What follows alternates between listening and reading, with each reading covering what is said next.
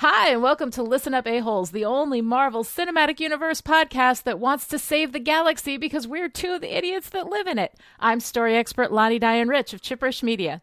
And I'm Joshua Unruh, superhero scholar from Pulp Diction Productions. Together, we're working our way through the good, the bad, and the bonkers of the Marvel Cinematic Universe. So, listen up, A-Holes. We're going to talk about Guardians of the Galaxy, Volume 1.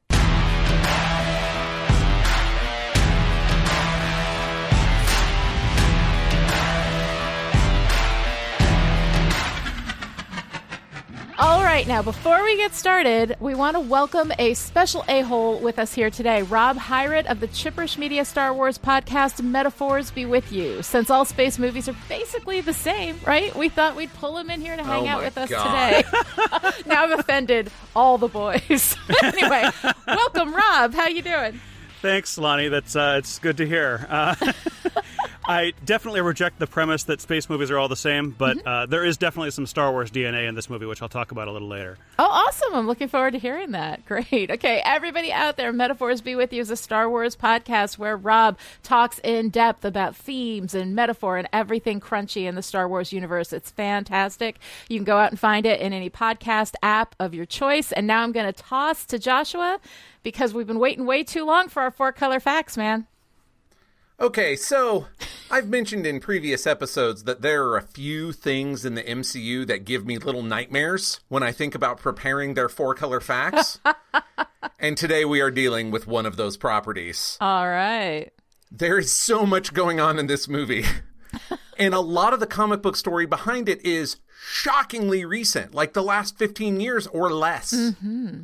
Now, not the characters themselves. Most of them are quite a bit older, but the things that brought us this version of Guardians, Yeah. that is all really new stuff. Wow. So rather than try and talk about all of everything that ever had the Guardians of the Galaxy name on the cover, I'm going to do a brief history of how we got these Guardians Yeah. and then just talk about the differences between the team members and what we get on screen. Mm-hmm. All right, so let's still be honest. It's going to be long as fuck. Get comfy. All right, this version of the Guardians, like I said, very new. The original team of Guardians, and what I would have considered for most of my life to be the much more recognizable version of the mm-hmm. Guardians Yeah. first appeared in January of 1969 in a book called Marvel Superheroes, mm-hmm. pretty much on the label. It's a combination of reprint material and then a tryout book for new concepts, like the Guardians of the Galaxy. Mm-hmm. The original team is a group of last of their kind survivors, which is one of the few ideas that gets carried over into this new version. Mm-hmm. They include an astronaut from 20th century Earth who took a thousand year long trip to Alpha Centauri because he went at slower than light speeds. They wind up in a guerrilla war on a humanless Earth against the Badoon, a conquering race of strictly gender segregated reptilian aliens. they also time travel a lot, which is how they come to be part of the regular Marvel 616 timeline. And they mm-hmm. bounced around various fill ins and backup stories until the late 90s when they got their own title for the first time, and it ran for 62 issues. Is 62 a long run for something like that? It's five years of comics. 62 is a pretty long run for Okay. comic books that started in the 90s. Okay. All right. So before then, you would have extremely long running sets of creators on books. And then for a while, you'd have a lot of turnover sometimes, especially with smaller properties where they were still kind of trying to figure out what they were doing. Mm-hmm. But the 90s were what we in the business call a clusterfuck creatively. and so things like came and went, you know, just quick, fast, in a hurry overnight. And to get this mm-hmm. kind of like weird third tier space opera team run for 60 issues starting during the creatively bankrupt 90s, mm-hmm. I'm, listen, I'm going to get added. I stand by that statement, but there are absolutely exceptions to that. But so, yes, for this time frame and this team, 62 issues is a lot. Okay. And it really is the squad that most comic book fans would have thought of as the Guardians of the Galaxy if mm-hmm. they thought of them at all. Yeah, and Joshua, correct me if I'm wrong. The the Guardians, the original Guardians, operated mostly a thousand years in the future, right? Y- yes, off and on. They started time traveling fairly early, I think mostly so that they could have guest appearances that would boost the readership.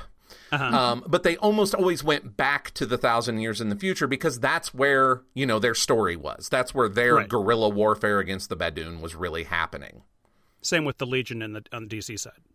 Yes, it's actually really an interesting dichotomy between the two um, because that sounds like there's like a big overlap in concept to them, but really that's the only thing they have in common. We're a thousand years in the future of our respective comic book universes. Right. Uh, we're a bunch of last survivors fighting a guerrilla war. Uh, we're a club of teenagers with superpowers.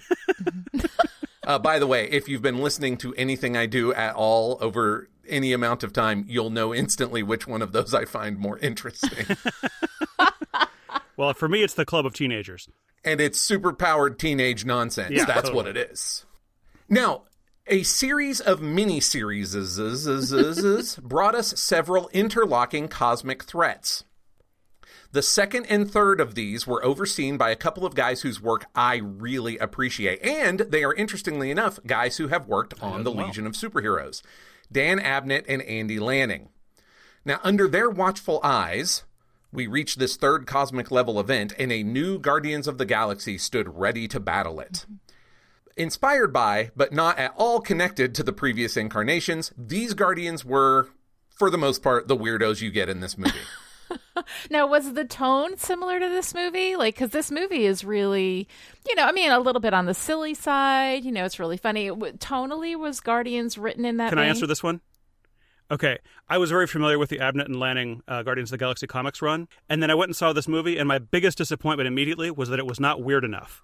It is A, not weird enough, and I would say also the silliness, the fun in this movie is, I don't want to say it's absent from the Abnett and Lanning stuff, but the existence of that version of the Guardians is very much rooted in two or three back to back interstellar Right. wars. So it's a yeah, little it's, serious. it's sort of a guerrilla warfare kind of uh, thing going on.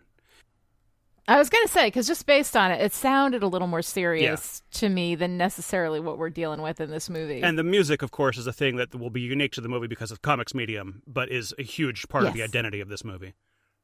yeah, Okay, you say that, but I will actually make a pitch for the latest Jem reboot, which somehow manages to integrate songs that don't actually exist into the narrative of a comic book. So check that out if you're Wow. That is a intrigued nice by trick. that. yeah. But I have too much about Guardians. I will not get Yeah. off on a I'm Jem sorry. tangent. Keep going, keep going. No! No, no, no, friends, that's on me. I will at any moment go off on a Jem tangent. So, so first talking about the differences between Peter Quill of the 616 and the movie, I actually have to talk about his dad first. so, Jason of Spartax, which I'm sure is supposed to be pronounced Jason, but there's a friggin' apostrophe in it, so whatever. It's a fantasy rule and it's a space opera rule. If you want to make people's names weird, you just put some apostrophes in it, and now it's elf language. Word. so Jason of Spartax crash lands on Earth, and Meredith Quill helps him hide and repair his ship. Obviously, they fall in love, but Jason is the crown prince of an interstellar empire and has to return to fight alongside his people in a war, and so he leaves, unaware that he's left the heir to his throne growing inside Meredith.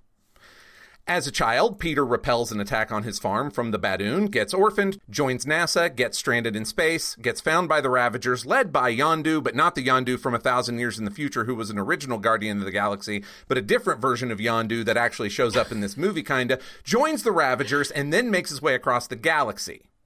Uh huh. It's a little confusing because there have been some serious retcons to this character, but only recently has anyone cared enough about him to try and make them all line up. Uh huh. But this is why he's called Star Lord, because he is a literal Star Lord and heir to the interstellar kingdom of Spartax, and not because he's a man child with delusions of grandeur. His personality also could not be more different than the movie version. You see, Jason is an overbearing asshole who demands that his only son come to his side. But since Peter is also an overbearing asshole, he refuses, and their two massive egos carome off one another, making both of them bigger douche nozzles in the process. Rob, you've read some with this Peter Quill in it. Would you would you feel I've characterized him properly? Yeah, yeah, that's that's pretty accurate. he's not a great guy, but I actually kind of like him better because he's just like everybody do as I damn well say. I'm the boss of the universe. Ask my dad. Gamora. Let's talk about Gamora, daughter of Thanos the Mad Titan and the most dangerous woman in the galaxy. 616 Gamora is the last survivor of her species, but not because Thanos killed them. They were also slaughtered by the Badoon, a recurring theme you'll note.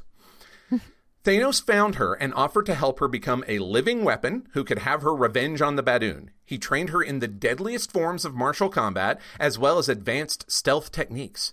She disobeyed Thanos on a very dangerous planet, was separated from him, came into battle with a massive gang of thugs who beat and raped her because, of course, they did, and fuck writers who use rape as a tragic backstory, the bunch of hack fucks. Thank you for that. Preach. Yes. My my pleasure. Thanos finds her there on death's door, murders her assailants en masse, and then promises to remake her stronger, which he does with a variety of cybernetic enhancements that leave her superhumanly strong, durable, and agile. Gamora's trained in every weapon known across the Milky Way, so just let that soak in for a second. How long would that take? I, man, I guess with Thanos in charge, it's like the accelerated program. It's like AP Milky Way weapons. I don't know.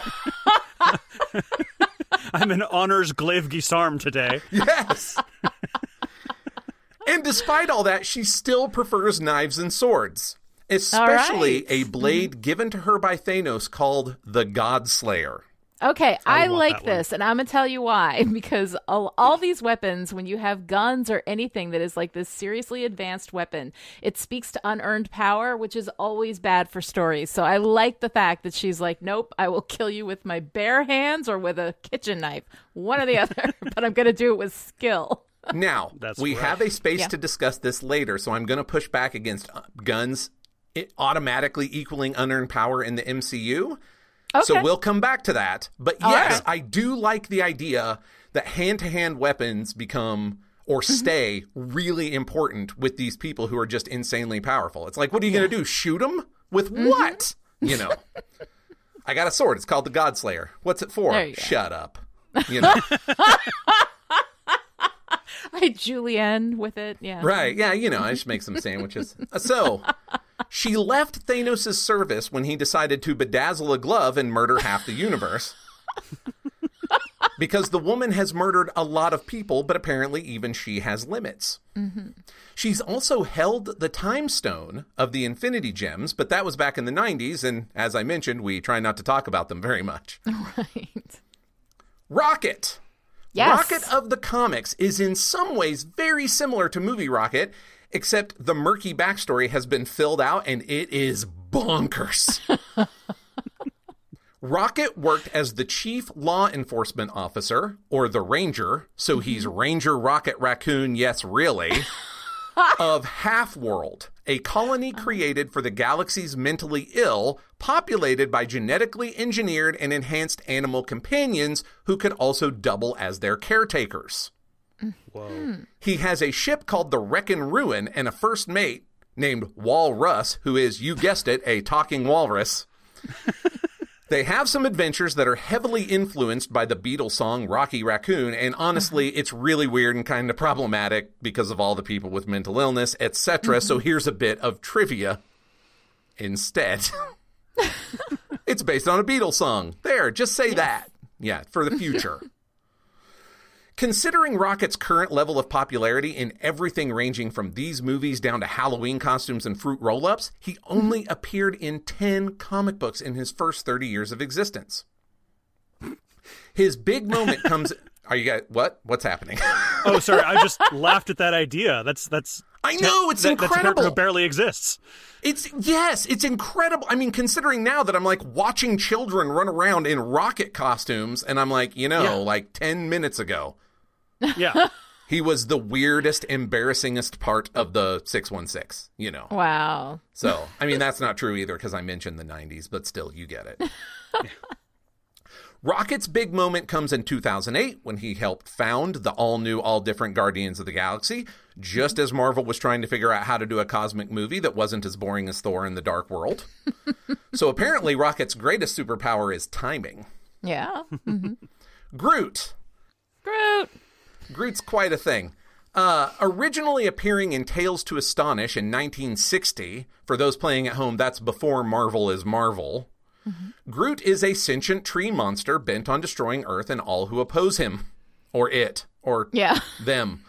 He appeared again in An Incredible Hulk in 1976, along with several other pre Marvel monsters. Remember how I said that was a thing? Mm-hmm. That used to be all the science fiction horror comics, which were basically different flavors of monster coming to Earth and then meeting tragic and ironic ends.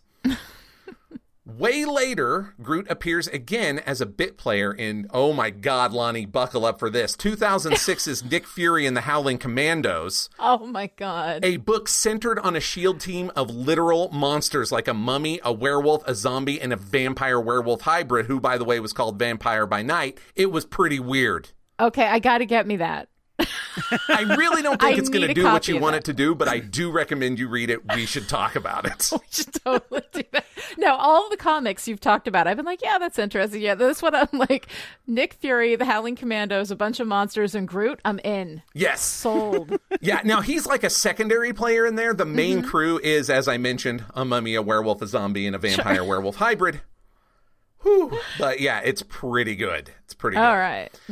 The thing that gets closest to movie Groot also didn't show up until 2008 and ties into those cosmic level threats. This Groot mm-hmm. also is the last of its species, picking up on a Guardians theme, and had been arrested by the Kree for some reason, so it was in the Kyln when the Annihilation Wave destroyed it, thus kicking off the events that led to our all new, all different Guardians of the Galaxy. Mm-hmm. There's a bunch of words in there that don't mean anything to you. At me on Twitter. We'll talk about it. It's but I'm not getting into it here, man. Honestly, there's some weirdness with retcons to retcons that are kind of interesting, but the fact is that much like Rocket and Star Lord, nobody cared enough to make it all work together, and now everyone just assumes he's movie Groot and hey, comics everybody. Did he ever speak, or was he always just I am Groot? Or is that a movie thing? Uh, that would be part of the complicated retcons to retcons. okay. Um, but he did say I am Groot only in the comic series that this this is based on. Yes, and also he only said Groot, I think, in the original appearance, but there were some times in between when he was able to speak, and they talked about that, like the actual organs for speaking would atrophy and harden over time for his species because they're trees, right? Right. And so then they would be limited to. Apparently, all I am Groot. I don't know, you guys. Comic books. Just like real saplings can talk when they're little, and then when they turn into big trees, they can't talk anymore. Yes, you have largely nailed it. And I don't know why. Again, th- nobody cared enough about these characters to make it make sense. Like, nobody is bending over backwards trying to figure out why these things are the way that they are, like we're, you know, like we're doing with mm-hmm. Filling in every last piece of Batman or Captain America's past, Right. you know. Except for Drax the Destroyer, who shockingly is a thousand percent more interesting in the comics. Well, I mean, No, let's the bar face it. low. It is a low bar. Yeah. So, comic book Drax is nothing like movie Drax. For one mm-hmm. thing, his name is Arthur and he's from Earth. Wow. Thanos murdered Arthur's family, except for a daughter, but I bet we'll talk about Moondragon if Guardians 3 ever gets off the ground, so we're not mm-hmm. doing it now. and he only did it to cover his tracks on Earth. Thanos' father, Mentor, needed a weapon to use against his son and nabbed Arthur's spirit, which Mentor then placed inside an artificial body of vast physical strength, stamina, and resilience. Drax could also fire concussive blasts of cosmic energy because why the hell not? This version was also huge, like Hulk big or bigger, and a much lighter shade of green than what we get in the movie. He could fly, didn't need to eat or breathe, and could psionically track Thanos because the main thing Drax wanted to destroy was Thanos. Also, he enjoyed purple capes. So we got that mixture of purple and green again. Exactly. Mostly Ah. because, in this case, mostly because they look good together, not because he's particularly villainous. Right. He's more mm-hmm. complicated, you know. Okay. Mm-hmm. Some stuff happened with Drax's daughter, and his mental mm-hmm. capacities were drastically diminished, but his power level went way up, and then it reverted back, and then it reverted the reversion, and reverted the reverted reversion, and soap opera shit. During one of the times he was stronger but dumber, he also held the Power Stone of the Infinity Gems. Ooh. Most recently, around 2005, Big Dumb Strong Drax died in Alaska when an extraterrestrial prison ship crashed there, and he got confused thinking an Earth girl was his daughter and then died protecting her. A new, slimmer, less strong, but smarter and with rad, swirly red tattoos, Drax came out of the dead, bigger body, and now he likes knives.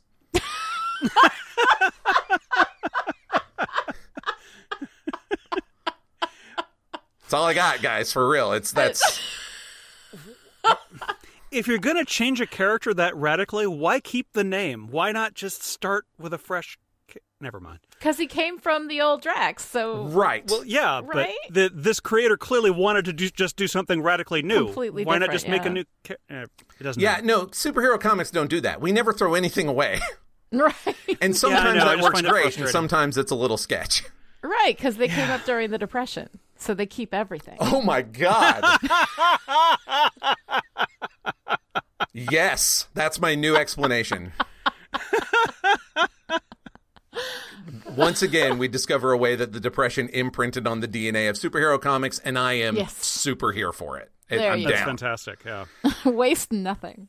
Now, Drax had this Earth girl with him as a sidekick for a while, even when he got mm-hmm. rearrested and went to the Kyln. And eventually she fades away because that was honestly a super weird choice all the way around. I don't know what they were thinking. I mean, I'm pro kid sidekicks, but this was just weird and off putting as a relationship. Yeah. I kind of think you're Moondragon, who I also murdered that one time. Like, it's not. Right. All right.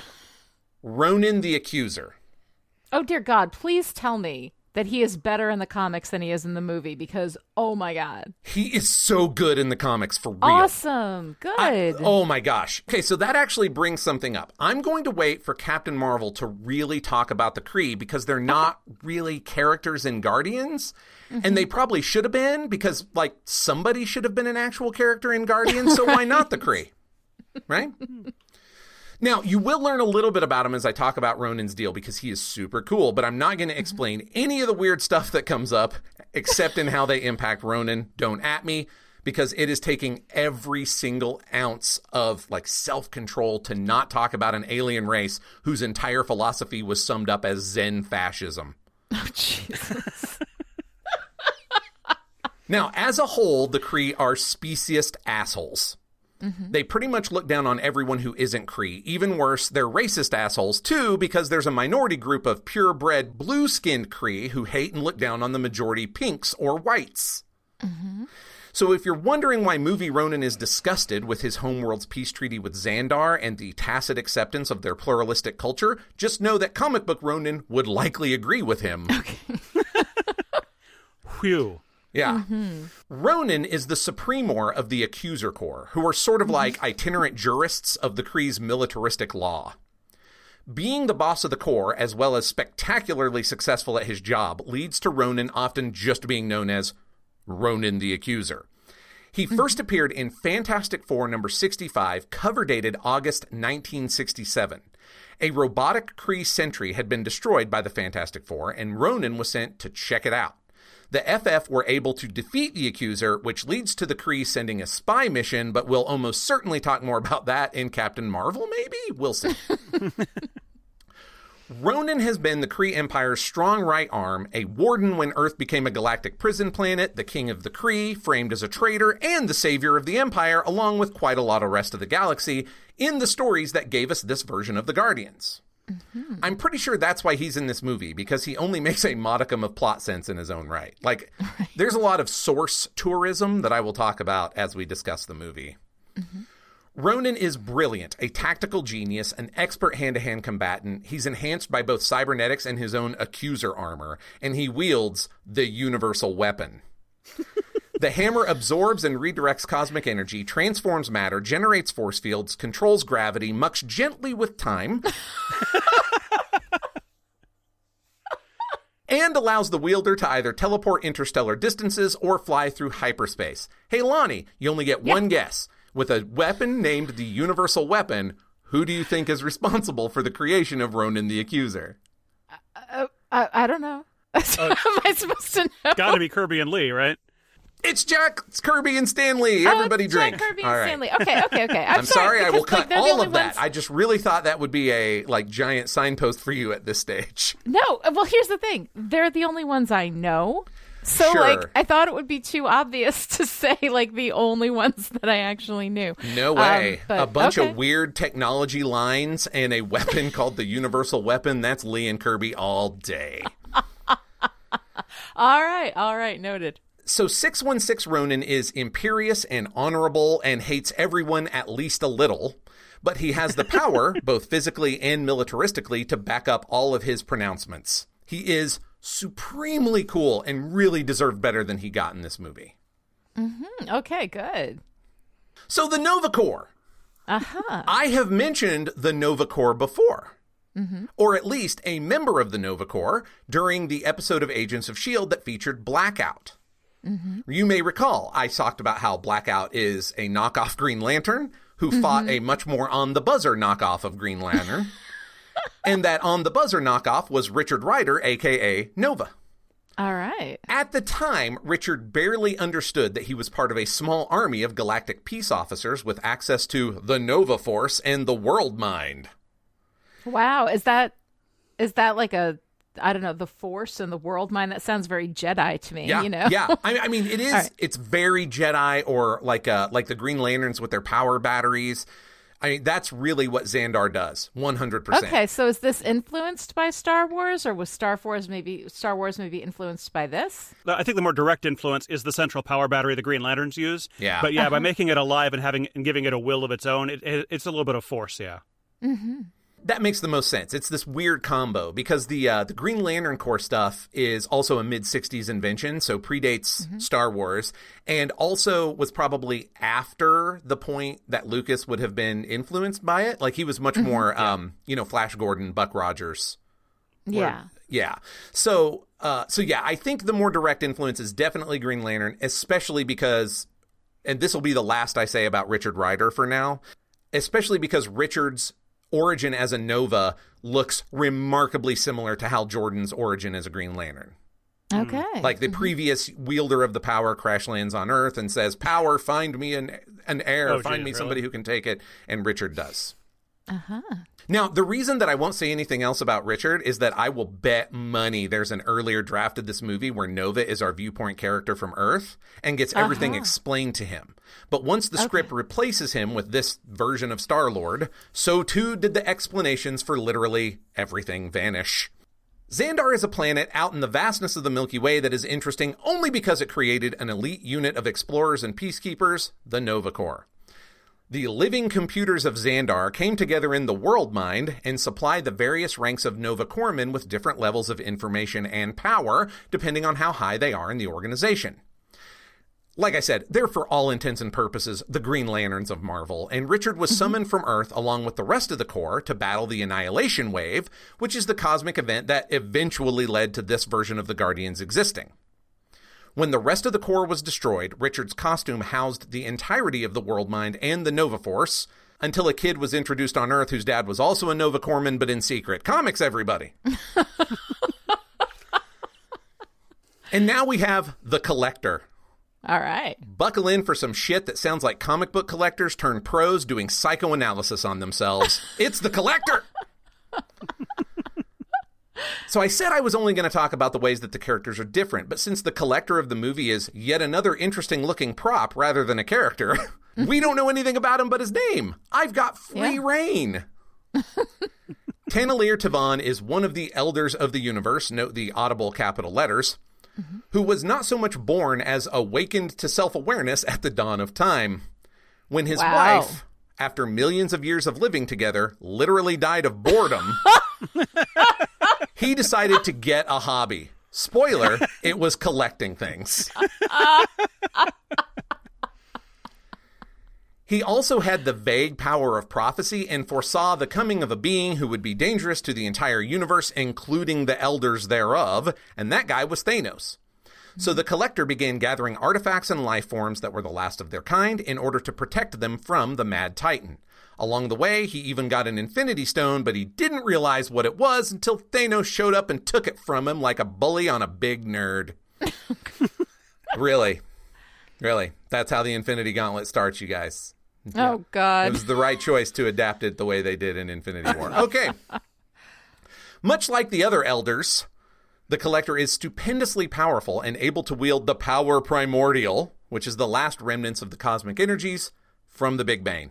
Mm-hmm. And that's distinct from the power cosmic that Galactus uses? Yes, because Galactus's power comes from the universe previous to ours, as he survived the big crunch of his own universe. I'm pretty sure I've got to say that on Listen Up A-Holes before, and I refuse to explain it any further than that. I just okay. Whenever Joshua gets started talking about all of this stuff, I just picture like a wall with you know, like the serial killer wall with all this red string, like going from universe to universe. How you keep track of all this stuff? Like, I honestly have no idea, but it's fascinating to watch. Uh, to be honest, of late, I have lost track of some of it because Marvel has uh-huh. started to embrace its alternate universes more and more and taking characters from defunct timelines and making them characters in their main universe. You know, it, it's gotten a little muddier. You know, one of the hallmarks of the 90s was the age of apocalypse, this this alternate timeline where everything was even worse for the X-Men, and at least mm-hmm. 3 or 4 characters from that story which has not happened anymore as far as the 616 is concerned, are main characters in X-Men books right now. Miles Morales, the Spider Man that I care about, started out mm-hmm. as a Spider Man from an alternate universe that was so popular he got folded into the main one when his universe went defunct. Like, this is just what they do now. and so I would say that I've got a firm grasp on this until about 1998. And then after that, I am also full of red string and a serial killer wall. Yeah, so. The last thing I want to talk about, because again, it, it ties into that uh, that source tourism, is Knowhere. In the comics, Knowhere is the severed head of a celestial that exists at the rip, the end of the universe, and all spacetime. You may remember the Celestials as those wicked cool god scientists who wander around tampering with species and then leaving for a billion years before coming back to seeing how things went. You may recall them because my favorite is Arishem the Judge, because a thumbs down from him will literally obliterate your planet. Wow. Anyway, they definitely deserve beheading because they're cosmic level jerks. and one of them becoming the headquarters, ha ha, for the Guardians of the Galaxy is right and proper. Knowhere also has a talking telekinetic dog that was shot into the space by the USSR back in the 60s. And he's their head of security, just in case you were wondering why a dog in a cosmonaut suit was running around this movie. His name is Cosmo. He's the best. He is a delight and also deserved better than this movie gave him. Oh, Yep. God. Two honorable mentions that I refuse to discuss because this has gone on way long enough are Nebula and Yondu. Now, they are important and interesting and cool, but since this movie doesn't really think they're interesting and important and cool, and Guardians of the Galaxy Volume 2 does, I will wait until then to discuss them. All right. Well, I have to say that was fascinating. Um, and I really appreciate all of the deep, deep research that you do for each of these episodes. But that was absolutely It is hell? 50 years of melange that is both like regular superhero stuff and also a space opera and sometimes both. And I mean, like, like for instance, Drax first shows up in an issue of Iron Man uh huh. and he just shows up and then he leaves by the end of that issue. This is also the first appearance of Thanos. Like both of them just appear in the Oh middle of Iron Man doing Iron Man shit. he was literally trading punches with Namor the Submariner one issue before, and then in this one, it's like, oh look, Drax the Dr- Destroyer, who apparently is really angry at this purple dude. How? Why am I here? like Iron Man is a tourist in his own book. It's like how Darkseid first appeared in Superman's pal Jimmy Olsen. Yeah. I have a much better explanation for that. It's a little less random. Oh yeah, I, I know the backstory. Yeah, But I agree with you. It's when you Yeah. tell that to somebody who doesn't know, they're like, Yeah. "What?" yeah. Uh, Yeah. So it's it's just 50 years of people throwing stuff at the wall and seeing what stuck, you know. um and then they decided to make it into this movie. So, hey, Lonnie, tell us a little bit about how this movie was made. All right, so Guardians of the Galaxy Volume 1 is the 10th movie in the official Marvel Cinematic Universe and is the ninth highest grossing MCU movie of the 20 that have been released to date. And that's a pretty big deal considering that a lot of those movies are like the biggest blockbusters of all time. So that's a pretty, uh, pretty good performance. This movie was released on July 21st, 2014, and was written by Nicole Perlman and James Gunn and directed by James Gunn. Now, one of the most notable things about Guardians is its retro soundtrack, which was nominated for a Grammy Award for Best Compilation Soundtrack for Visual Media, which it lost out to Glen Campbell for I'll Be Me and whatever Grammys. I don't even know what that's about. I've, you know, no, no offense to Glen Campbell fans lovely man, I'm sure, but oh my God, this was amazing. So, anyway, um, Nicole Perlman wrote the original draft uh, of the script, which James Gunn says he completely rewrote, taking credit for all of the stuff that people loved, like the Walkman thing, which apparently wasn't in the original. Um, but he publicly claimed, and I actually saw this tweet, that the dead mother was the antagonist, which means he doesn't know anything about anything. So I credit anything good in this movie to Perlman because Jesus, a dead character cannot be a goddamn antagonist because they are dead unless it's a ghost actively mucking things up for the protagonist. Shut up and sit down, James Gunn. I'm sorry. you know, I realize he got fired from the series for like other stuff, and we're not going to discuss that. But that, that, if I was running Marvel, that bullshit would get your ass canned Yeah. so fast. I don't care how much money you make. Absolutely. That I, is I, I have an addendum note here in the in the script that's just like this fucking guy because how do you even No, seriously. I mean well, I, don't thought, know. isn't that just a clumsy way of saying though that that so th- there's obviously two conflicts going on in this movie. There's the one versus Ronan, and there's the internal conflict of Peter trying to get over his mother. And I think I think Gunn is clumsily saying that that Peter's you know problem with his dead mother is the antagonist for the internal conflict. Uh, no, because I, I don't think, first of all, that that's really. Sorry, sorry, Rob. No, that's a good here and slam theory. It down. No, it is. I mean, it's a solid theory, except that what what actually this is shorthand for saying for Gunn is I don't know dick about storytelling. Yeah. That's what it is. Okay. Um. So, like, here's the thing, because the thing is, is that if you take out the dead mother, um, it doesn't really change a whole lot of what of what he's there to do because he's there to like save the universe. And we're just arcing him from solitude to community. And you can do that without all this tragic backstory of how he lost his mom. Now i get that we've got to have this ambiguity about who his father is and yada yada yada and all of that. But the bottom line is that the mom actually if you can take an element out and the whole movie doesn't fall apart then i'll tell you what not your antagonist. That's Yeah. for damn sure. So um yeah sorry. I've been mad about that for a few years and every time i go back to it it just drives me crazy because it's like there's so much bad like uh, so many bad ideas about storytelling because people don't bother to learn how storytelling works and then they go out and they make million dollar movies and they spread bad information. Like if nobody cared about james gunn i'd be like oh poor baby and pat him on the head and let him go on his way. But he's sending bad information out there and i just i can't have it. But here's the thing i can have from james gunn and it is his brother sean. Some of you Yes. May remember as Kirk from Gilmore Girls. I loved him there and I love him here. He plays Yondu's sidekick, Kraglin.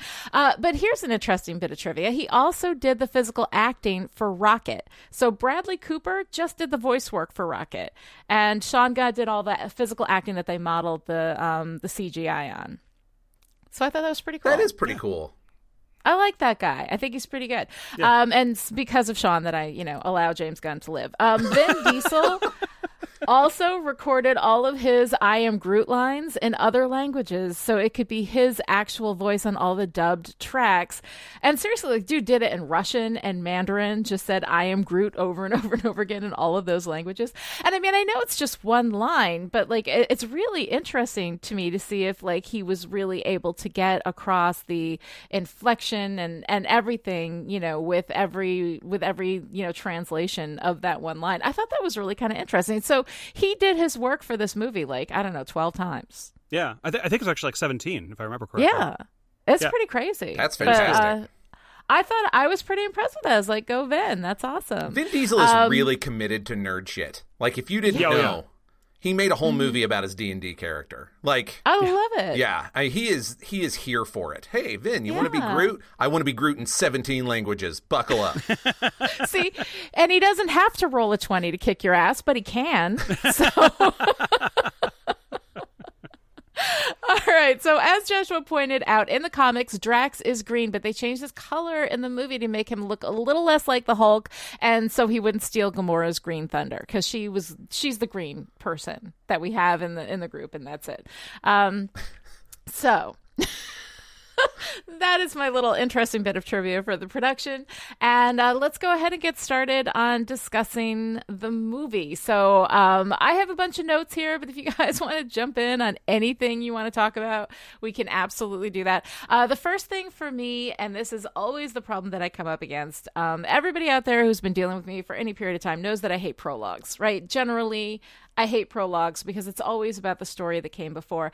Um, I also specifically don't like the prologue in this movie because while it gives us Peter's vulnerability, which is something that we are desperately lacking in him otherwise, and I think that seriously, the dead mother thing functionally narratively its only function is to give peter vulnerability it's not it doesn't really have a strong effect on the narrative aside from the fact that she gave him the walkman that he listens to but that also doesn't have a huge you know effect on the narrative because this movie isn't about somebody stole his walkman and he's getting it back. This movie's about you know we're trying to keep an infinity stone out of one of the most dangerous people you know uh, uh, in the universe. So for me, the prologue is always a problem. I always end up, I do this movie every semester with my students, and they're always like, no, we like the prologue because blah, blah, blah. And I'm like, it's just not good. Like, sometimes a prologue, you know, can give you something that you need for the rest of the film, you know? Um, but in this circumstance, I just don't think that it's good you know that it's it's a good use of our time it's tonally divergent from the rest of the movie um, and it touches like this you know this deep you know childhood tragedy for peter but i I don't know. Like it just it bugs me. I feel like you could hack it off and start with Peter just going into the thing and learn what you need to learn. I mean, about the Walkman as we go and it would be stronger. And what do you guys think? Everybody always def- I always want to hack off the prologue, and everybody always yells at me. So I just want to hear what you guys think. Well, the the one thing that I think the prologue does do a little mm-hmm. bit. Um, and it's not it's not super important. It could totally be done a different way. But I think mm-hmm. the most mm-hmm. important contribution of the prologue for me is that uh, when when his mom reaches out to to hold his hand and he and he won't do it and she wants to share the burden of like her pain and, and you know imminent death yeah mm-hmm. and then when they have the when peter has the infinity stone at the end he uh he, he, what he needs is to hold hands with someone to share that pain and, and, and to avoid his imminent death but mm-hmm. of course he can't do it still and so yeah. he needs a woman in the, in his life to come and initiate hand holding because you know he's a man and that's yucky and do the emotional labor for him exactly and do the, yeah right? exactly just that uh that metaphor, the specific metaphor of holding hands as a way of sharing a burden, is like the one thing the prologue does, is to set up that yeah. bit in the climax. Well, except that we've got this whole movie in which he is arcing from I work alone and I take nobody seriously and I don't even know the name of this woman I accidentally left, you know, slept with last night and just left in my um, you know, in my spaceship while right. I ran and did other things, you know. Um, that he was arcing from solitude to community anyway. And so like while I think that that pulls the mother in in a way that um that gives us kind of like a through line for it. Um, I'm not sure. Like, I don't know. The mother has just never worked for me. Joshua, tell me I'm wrong. Everybody tells me I'm wrong on this. no, I hate this prologue. Okay, thank you. I double hate this prologue because I hate the prologue for all the reasons you said. Mm-hmm. But I also hate it because this is an opportunity to show us why Peter does literally anything. Yeah. But he we never get a reason for him to do anything. Nobody in this script yeah. does anything except because the script wants them to. Yeah. yeah. And so you have doubly wasted my time with this prologue. Okay. because it's a junk prologue and it could have yeah. been any reason for Peter to do anything. But it isn't. Right. It isn't. Yeah. And to be oh, honest, yeah, and the fact we that... see that he has community of some kind with the Ravagers. So if you're going right. to do any kind of prologue, show us how he is alone in a crowd with the Ravagers for his whole mm-hmm. life. That's yeah. more yeah. useful to this. Right. I'm very I mean, upset about this movie, Lonnie. I'm, I saw, I'm sorry in advance, a-holes. I'm no, real mad about like, it. Honestly, honestly, like I'm. there are a lot of things that I like about this movie. The things that I don't like, you know, um, are, are things that people tend to like, you know, really make arguments for. And I'm like, no, I just don't. I just don't think so. You know? Yeah, like no, just- the prologue. It's not strong enough. Like, and if you're going to use a prologue, is essentially a bad way to start a movie anyway, because what you're doing is you're going back in time and showing us exposition. You know, and like that is a waste of my time. I, prologues and fracture teasers are like two of my least favorite devices, and you see them all the time, and they're overused. And they're overused because people are insecure about their ability to like get things across while the narrative is actually moving. And you know, fine, whatever. But I think that most of the time you don't need them. There are prologues you can absolutely argue for, but most of the time I think you don't need them. I think this is one of them where you could just hack it off and start with Peter, you know, going in to get the Infinity Stone and really get this this off to the races, which we do because we have our inciting incident right there at the beginning, right? The inciting incident is the first moment that the protagonist feels the influence of the antagonist upon them. And we've got that where he goes and he gets this Infinity Stone. He just wants to make money, but then we've got Ronan's um, guys coming in and trying to take it from him, and Ronan is after it and knows where it is. So, um, so all of that I think is actually a pretty solid start. Rob, what did you think about the start of the movie? Well, the uh, the one point that I found the, that the prologue was actively destructive to my understanding of the movie Yes. um, was so the the very beginning we see him in the headphones in the kind of the darkened hallway waiting for you know someone to come out and get him, and uh, and it's like I said it's kind of dark. So then his I guess it's his grandfather comes out and, and comes to get him. And like mm-hmm. forcefully takes off the headphones and makes the kid come in. We come into the better lit hospital room, and now I could see that he had a black eye. And my mm-hmm. first read, because I, I hadn't watched this movie in a while, my first read was that Grandpa had hit him to make him come in and talk to his mother. Oh man. I had to rewind and make sure. Oh no, he really does have a black eye. You just can't see it very well because it's dark out there. But it was a mm-hmm. completely confusing and like you know destructive to the story moment because like what the hell is going on in this family? Right. Yeah.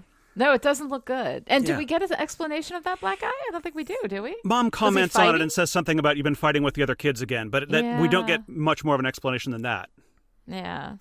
Yeah, I don't know. I don't know. But I, I think it starts out pretty well. I do like the fact that we get right to the the narrative and the the central conflict, you know, pretty quickly. And of course I love, you know, he's listening to the music, he's singing into the like little alien rat things, Right. you know, uh, singing into them and then kicking them around. It's it's a little bit cruel. It's a little little uh, alien animal Wait, wait, wait. there, but Are you saying that Peter Quill is possibly using other life forms merely for his own entertainment?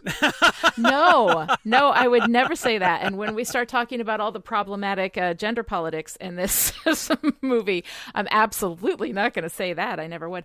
Um, but I think first, like, if we can just, and I and I hope that you guys can agree with me on this, Ronan the Accuser, like in this movie, worst antagonist ever for a couple of reasons. One, he's just evil wanting to do evil, right? I mean, that's it. He's just a crazy guy who wants to do bad things and hurt other people just because there's nothing else really going on with him.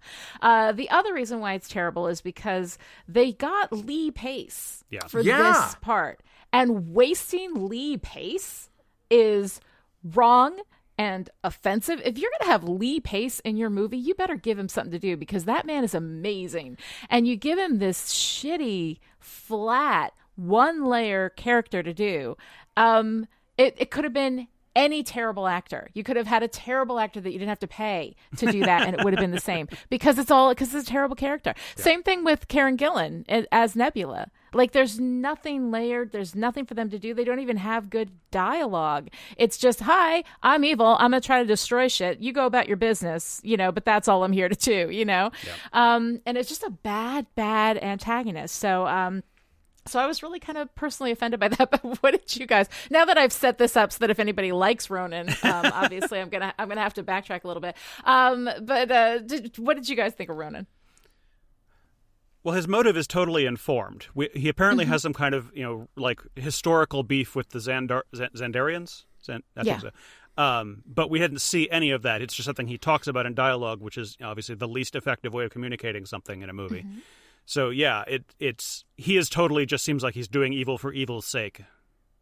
Yeah, Yeah, not I mean, impressive. just pissy because of his dad made a peace, you know, and, uh, and of It's all the not things his to be mad dad. about. Who made the peace treaty? the Kree collectively. I want to say the Supreme Intelligence, but I don't think the MCU has the guts to give us a Supreme Intelligence. oh, it'd be great if that was the antagonist in Captain Marvel, though. I would love that. It better be. I want to see a giant jellyfish face in a jar telling Brie Larson what's up. That's right. You and then Brie Larson cowards. telling it right back what's up. exactly. Okay. this did not have to be this way, guys. It didn't have to be this way. Like, the Kree hate everybody because they're not Kree, you know? Yeah. And they fight against everybody because they fight people that aren't Kree. And the idea that the Kree might make a peace treaty with Xandar so that Xandar will stop shooting at them for 10 minutes so they can go shoot the Skrulls instead is easy. And it is a thing that Ronan would not put up with because it's not, you know, pure Kreeness. Why are we having a conversation between the Kree leadership and uh, and Nova Prime when we ought to have the Kree leadership telling Ronan, "No, go do what you have to do, but we're going to disavow you." Like it's politically mm-hmm. expedient for us to disavow you, so go do what you're going to do. And he would be like, "Excellent. I hate everything that isn't Kree. I will go kill it all." because that's what he's doing. Right. It didn't have to so be this way. it's so stupid. It's such a dumb motivation. Like I'm pissed off that there was a peace treaty. Okay, it is a dumb motivation unless you know about the Kree. Like, if you set up the fact that they are xenophobic jerks who will murder anyone who isn't Kree, then Right. the idea that a political compromise so that they can go murder a different planet, not sitting right with Ronan, sets them up as dicks and him up as the super dick. Like, that's good. Yeah. But we don't get any of that. Yeah. I don't think I don't think we do get enough of a sense that he's just like he's just bad guy, you know, living on a, and of course anybody living on a black rock in the middle of space is obviously going to be evil, right? Cuz that's what that does. Okay, that said, is- his ship is baller as hell, though. Okay. Right? grant you that. That is a It good cool villain ship. ride. Yes. It is a good villain ride. It is really good. But um but yeah, Ronan's Ronan's pretty terrible. And- And it, yeah. Now, I do feel like we get a little bit more nuance for Nebula than we do Yeah. for Ronan. Like, we can tell that her dog in this fight is that she hates her sister, Gamora. right. But but even then, why? Which which I feel like ties into the whole why does Gamora do anything that she does in this movie problem that I have. You know, Mm-hmm. um, so I, I do feel like we get another layer to Nebula, but that's you know zero layers and one layer. It's not great. yeah. the bar is not high. Yeah. yeah. It's not good. I think we did a good job with Yondu, though. I mean, Yondu is is you know a, like a minor antagonist here, but I actually really liked him, and I thought that Michael Rooker did a great job with the character. Uh, what did you think of Yondu, Rob? Uh, Yondu is fun. Um, Mm-hmm. Yeah, that and it's fun to see like his his big scene towards the end when he like whistles you know all those guys to death is fun and cool. Um, Yeah. yeah, and yeah, he's just generally pleasantly awful, I guess. Mm-hmm. What do you think, Josh? I think it's way too obvious that they are going to do really cool stuff with Yondu in the next movie. Mm-hmm. Like, I don't hate him, but I sort of feel like every time they're running from Yondu or messing around with Y- Yondu, we should be running in terror from Ronan. Right. You know, which, which to to go back to your the inciting incident, it is good that it happens early, but I don't understand why it's not Ronan striding across that planet, kicking all the ass, and Peter realizing he needs to run because he's overmatched. You know, why? Right. It's only these other guys so that we can be funny. Exactly. Can you hear my quotation marks? Yes. I can hear that. I think that tonally, uh, for the be- I don't mind that it's not Ronan because I think that saving that for an escalation Sure. is is probably narratively like a good choice. But having some sense of Ronan's like real actual threat Yeah. at that point, Maybe those might guys not have should been have a been bad Kree. idea. Maybe they should have been. Maybe they should have been. why are Start tying us Ronan? to him visually, if nothing else. You know. Yeah. Yeah. Yeah, I don't know. I mean, it's a little, it's a little weird, and I think that Yondu. I think you're right. Yondu is kind of like you know the dessert in the cart that they're like they show you, and they're like you can have this, but not now. You got to have that later. Yeah. Um, you know, because it's like you know that the stuff with Yondu is going to be cool. I love at the end when he's got the the little whistly you know arrow thing that goes flying through the air. Like Yondu's really cool. And then at the end, he has Peter fakes him out with the fake little you know holder thing, and opens up, and it's a little you know troll inside, and he Right. laughs, and and I like that stuff. I mean, I like the stuff that you know he picked up this kid and has been threatening to eat him every day. You know, like Yeah, we should have uh, seen he that, I has character. He has actual character. He's actually interesting, and he's more of a parent to Peter than you know either of his actual parents which have this you know real weight placed on them. And yet yondu you know is sort of presented as as a less complicated relationship than it probably should be. Because i think it is kind of interesting. I think that you know growing up with somebody like yondu may be the reason why peter quill went out on his own and was like nah i work alone aside from the fact that that's what we always do with you know male heroes is i work alone until there's a pretty girl and then there you go. Um I don't want to shock you, but daddy issues are shit. Daddy issues are shit. I'm tired of them. I don't mind daddy issues like in the but they're so overused at this point that I'm just a little bit tired of it. But I would go with Yondu. Yondu's interesting as a father figure, I think, and I think there could have been some really interesting stuff going on there. Um, Yeah, he's really is like stick that- with a personality. Yeah, exactly. And so I'm here for that, right? Yeah. Mm-hmm. Yeah, I think it could be good. But moving on from that, um, so I made the joke at the beginning of this episode that all space movies are the same, and I know that they're not. But Rob, I am kind of interested to see like your thoughts on this as a as a space movie. You know, you come from that that you know really deep Star Wars background. Um, were you disappointed in Guardians as a as a space movie? Do you see a relationship? I mean, I'm of course you know basically comparing them because of space. That is the only Right. thing they have in common.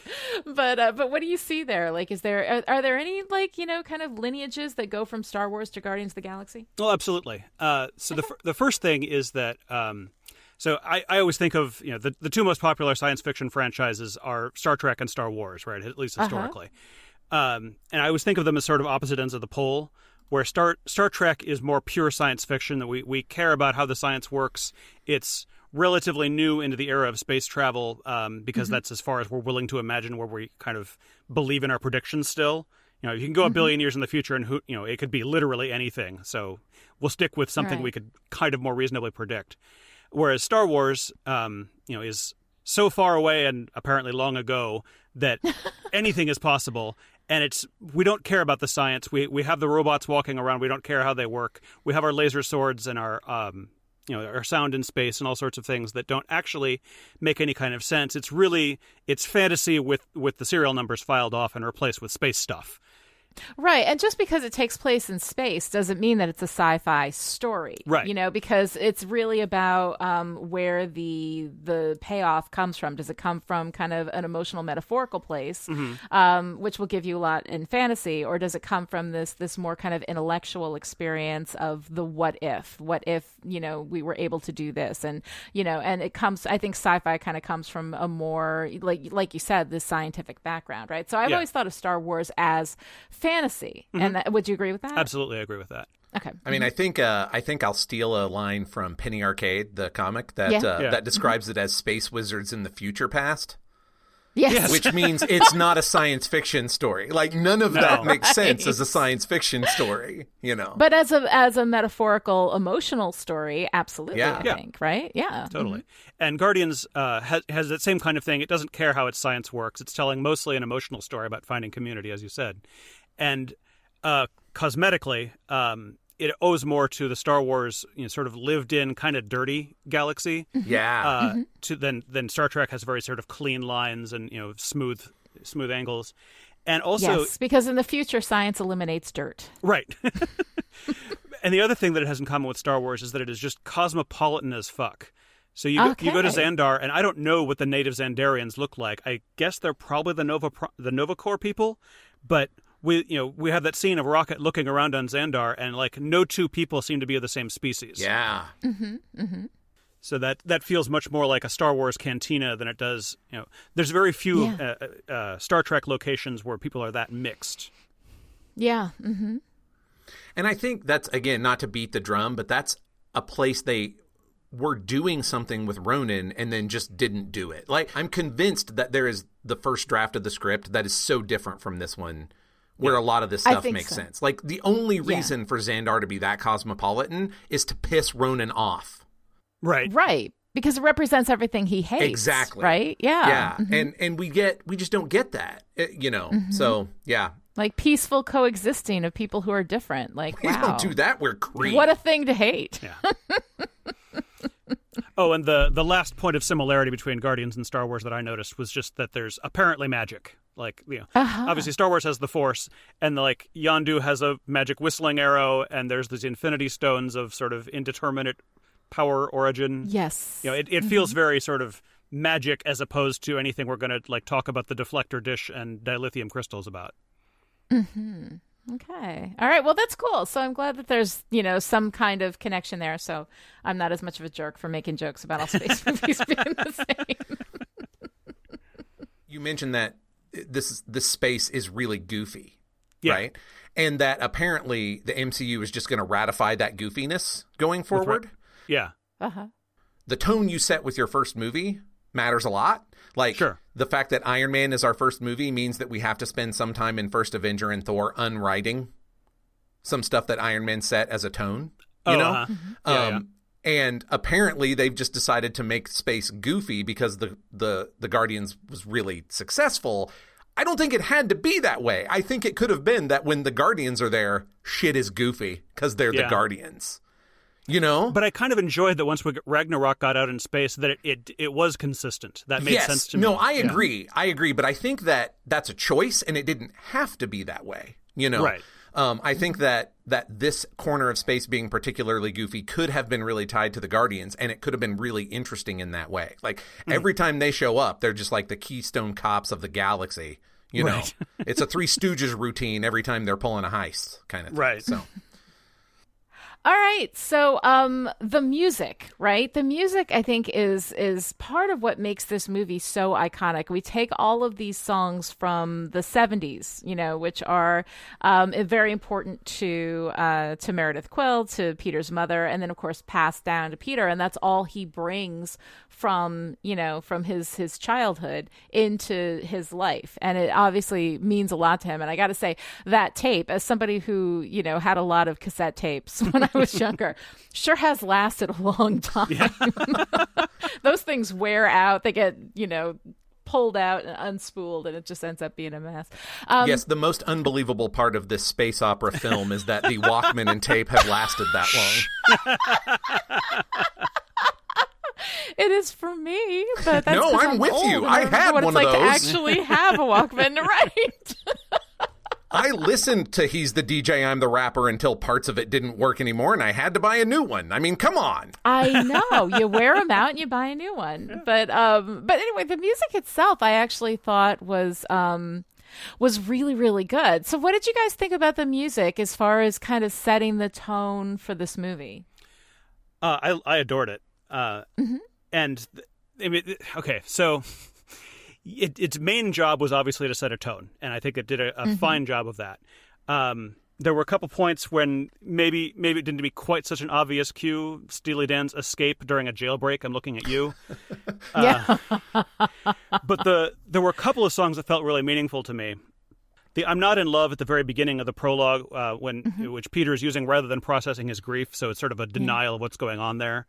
Um, And then at the climax, he's got you know "Ooh Child" um, that he's singing to Ronan, and what I really like about that is that uh, so first of all, it's a fairly trivial observation that the music is is uh, supposed to symbolize his mother, and that you know clearly.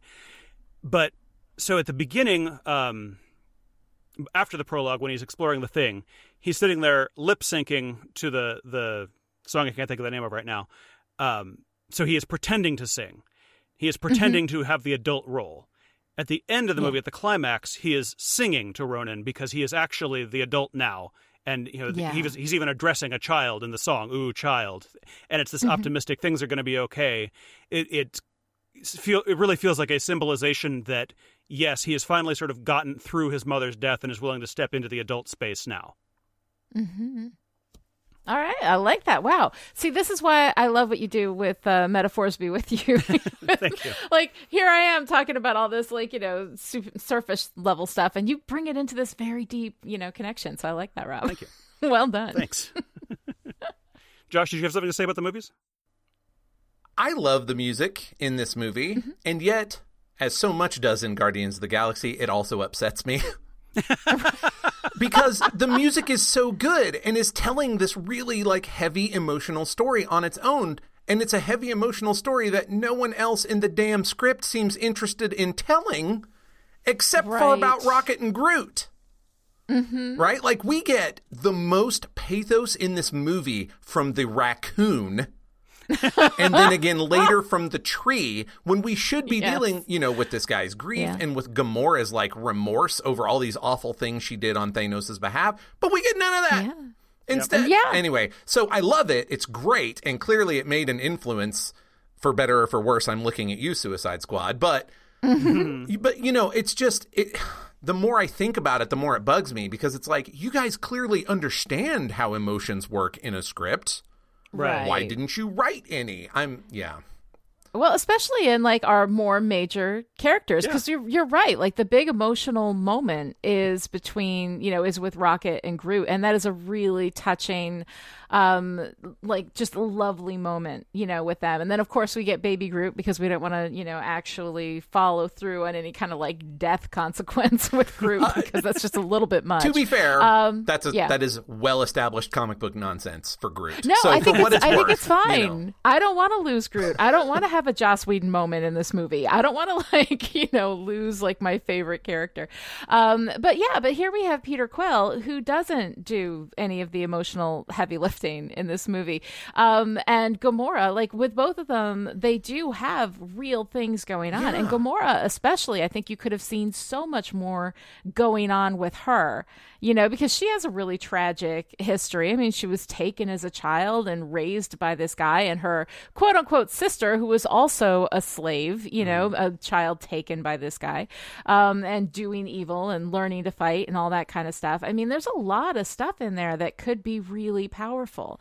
Um, and yet we, we just like graze over it um and then tell a really touching story with with Groot but i mean here we have, you know, Gamora fighting Nebula, right? No sense of love between these, you know, quote unquote sisters, right? Who were, you know, raised in that same environment and have that trauma in common. Um, and when they're fighting, I don't really feel you know any sense of like emotional connection or anything. But then when we get to Groot and Rocket that stuff is absolutely hit you know uh, like on the on the head of the nail. So um yeah no it was uh it, it, it's there's so much potential. And i think that's part of why guardians can be really frustrating because there really is potential to tell like a much deeper story. I mean look at drax for crying out loud. Must right? we? Yeah, I suppose. I mean, Drax is another like really flatly written character. Um, you know, completely motivated by the fridging of his wife and daughter, um, which is something I'm going to segue into in a minute with the uh, with the gender politics in this movie, which are really uh, a problem.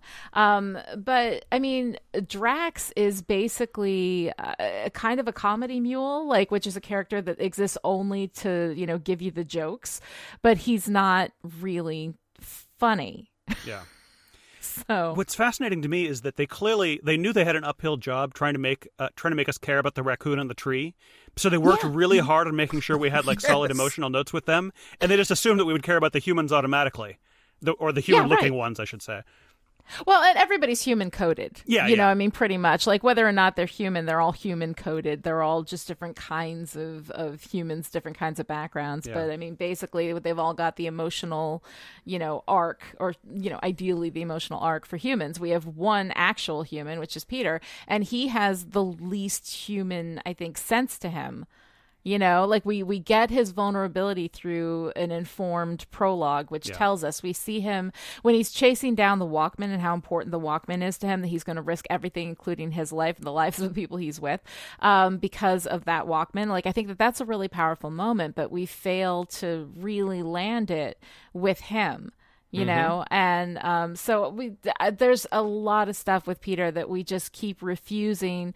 We inform his vulnerability but we refuse refuse to actually access it and that's where i think he becomes a problem as a character especially as our lead character i mean if anybody should have vulnerability you know in order for us to connect with them it's your protagonist and we kind of lack it but one of the things that happens a lot when a protagonist is lacking in something that is required of a protagonist and we have have this group team protagonist kind of coming in. We'll find other characters sort of patching it up with duct tape, you know? And I think that that's what um what Rocket and Groot do. Yeah. And Rocket also has like he's you know he gets treated terribly. He's the only one of his kind. He's you know um, experimented on. Um, he is he feels so alone, and you get all of that vulnerability through his anger, you know, yeah. and through his aggression. You see all of that with Rocket all the way through. I mean, even before we get to the stuff with Groot there at the end, you know, um, we see a lot of that with him and we can access Rocket, you know. But Drax, even though we're we're informed constantly about Thanos killed his wife and daughter, and we know that, and he's, you know, but um, but he's just a big dumb lug, and we really don't access his true vulnerability. He's just, you know, this is his reasoning of why he wants to kill Thanos. Um, but there's really nothing else there with him, right? No. I'm going to give one. This is not my story. This is a story that I read on the internet, but I'm going to say that mm-hmm. this is one redeeming factor for Drax, possibly mm-hmm. the redeeming factor okay. for Drax. and it isn't my story, but I really had a lot of reaction to it because I have a child who is on the spectrum who has autism mm-hmm. spectrum disorder. And the story that I read was about, you know, an older brother who took his younger brother who's ASD to see mm-hmm. Guardians of the Galaxy. And that kid mm-hmm. loved Drax because Drax oh. didn't get the joke. Drax mm. does not emotionally connect with people. And so this mm-hmm. this child with autism said, "Oh, he's just like me." And had that oh. real moment with Drax. Mm-hmm. Now, I love that. I absolutely love that. Mm-hmm. It hits very close to home, but also it's an accident. Like they didn't do that yeah. on purpose. That wasn't James Gunn did not sit down and decide to do uh, with purpose and a forethought ASD representation via Drax. No. Um, right. So, I mean, mm-hmm. I'm just going to say that's one redeeming factor, but it's also completely, it doesn't really redeem him a whole lot because it's mm-hmm. on the way to what well, he's actually doing, which isn't great. Yeah. Right, right. He just tripped and fell into meaning. Yeah, yeah. Yes, you know, yeah. but it didn't actually. Oh my god, the Guardians of the meant. Galaxy story. I just tripped and fell into meaning. right. All right, so I'm going to take a moment to go off on the gender politics in this movie because, of course, all of this stuff, all the girl stuff, makes me insane. Um, so we open up, right? We have Peter Quill. He's you know singing and dancing and stealing an Infinity Stone, and then getting into trouble and finding his way out. And he's got all this stuff. He gets back to his ship and has apparently completely forgotten the girl that he left there. He doesn't know her name. This is a joke you know, she's treated as dumb and she deserves it. And that is our introduction to women outside of the prologue with the mom, you know, who of course dies because she's a woman. I don't know. Well, parents always die. It's a superhero story, but uh, yeah, know. that's fair enough. Fair enough. But all of the women, with the exception of Nova Prime, are defined by their relationship with men. We have Gamora and Nebula, who are slaves to Thanos. We have Quill's mom, who, you know, dies, but she is Quill's mom. She doesn't have her own identity aside from that. We have Drax's wife and daughter, who are fridged, you know, and for those of you, I think if you're listening to this and you don't know what fridging is, I'm surprised, but hey, if you don't, um, it's when women are killed in a story just simply for no other purpose than to motivate the man. That's all. They, they exist just so that they can be killed to motivate the man. Um, we we have the slave Carina, who is also again we have a, a lot of our women here are slaves. Uh, she's the one who grabs the orb, you know, and then of course sets it all off and and blows up Knowhere. Um, we have uh, the only woman who is actually not defined by men is Nova Prime, right? But who takes all of her counsel from mm.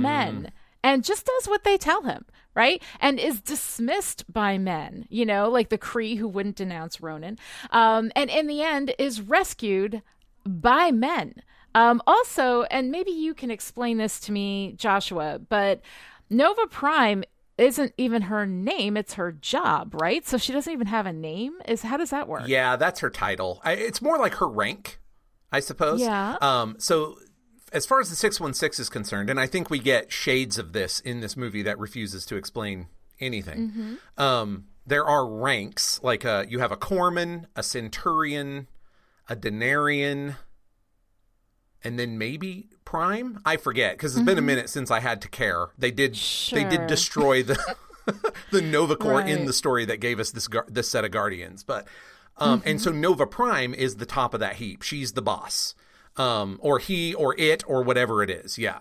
So whoever is Nova Prime has no personal identity. They're just Nova Prime. No, I mean, we don't really It's deal analogous with to addressing an admiral as admiral, right? Yeah, that's what I'm trying to say. Like in terms of their relationship to the rest of the Nova Corps, yeah, they're just Nova Prime, as Rob says, in much the way that you know I'm not going to ask an admiral how his wife's doing. You know, No, but they have a name. You know, Yeah. it's not Colonel, it's Colonel Sanders, right? You know what I'm saying? So, like, In the military hierarchy The of guy- chicken, yeah. yeah, the guy on the chicken bucket has a freaking identity, but Nova Prime, played by Glenn freaking Close, does not. And also, she apparently takes advice from beat cops because John C. McGinley gets to come in there and tell her what to do. Just because, I mean, it's all she's all men, all the decisions are made by men. The fact that she's in charge of it, you would have no idea because she doesn't make any choices at all and she is dismissed by all the men and this is something that was written that way Yeah. you know no, I, yeah, that's Um, definitely. I, I think in this piece, the fact that she doesn't have a personal name winds up taking on a life of its own Mm-hmm. because you know she's not important, you know, at all. Um, Of course she's not. I mean, She's not a for the narrative, right? Yeah. Um, I really No, want her I to be mean, a still. mentor figure to somebody, which again is why I say there's definitely an earlier version of this script where an Earth kid becomes a Nova Right. and Yeah. she's something of a mentor to him, and then he gets caught up with these ne'er do wells, and so he Yeah. Richard would be the theoretical Nova that came back and was like, "I've been hanging out with them, and they're not actually awful." Y- You, know, Mm-hmm. don't shoot them out of the sky. I think they're on the level this time. So we had some actual weight to that with a main character, but no, it's just John C. McGinley doing John C. McGinley stuff. yeah. Yeah. Yeah. You know, which is great. I mean, I like him and everything, but it's just like even we have one woman who is not defined by men, but she takes all of her, she takes none of her actions on her own. She doesn't say anything. She doesn't uh, like express an opinion. She just has men tell her what to do, and she does it, including a beat cop. Yeah, it's gross. including the guy who was out arresting these people. So all of it, I find highly, highly offensive. Then we, of course, have our lovely joke from uh, Drax when he talks about Gamora and constantly calls her, you know, like a whore and and you know, as every possible way to demean her, he does, and it's supposed to be really, really funny, you know. Um, so I find that like really offensive um, because the only one who takes eff- exception to it is Gamora, and nobody else is like, "Hey, don't talk to her like that." Yeah. You know, like that's not okay. Um, and then you know we get to the point with uh, where Drax says to Peter about Gamora, "Are you not the man this one tried to kill?" And he goes, "Well, she's hardly the first one to try to do that to me." And it's supposed to be so funny that Peter Quill treats women so poorly that he inspires them to murderous rage on the regular. You know, um, so all of this stuff put together is so disturbing because our our female representation in this movie is always about being owned or controlled by men and we don't question that reality at all Yeah. It's so thorough. It feels it feels intentional. It might be terroir, yeah i'm not it's sure that it is yeah. i'm not sure that it is i feel like it's just that's the, the you know and the thing is the original you know version of the script was written by nicole perlman Mm-hmm. you know um who is a woman. And then it was taken by james gunn. And james gunn said he ripped it all apart and there's not much of her stuff left at all. And given that james gunn also thinks that a dead person who leaves the story at the beginning of the show in the past not even in the current narrative is the antagonist um yeah okay so i, I would lay this at james gunn. But also like you know, I think there's a bit of terroir in there in that um in that, you know, what's in the soil gets in the grapes, gets in the wine, that that this was a story that was written predominantly by men by from a male centered point of view. Um, but the idea that women are objectified to this degree and owned to this degree, and even women who aren't technically slaves are still um, unable to have any personal agency.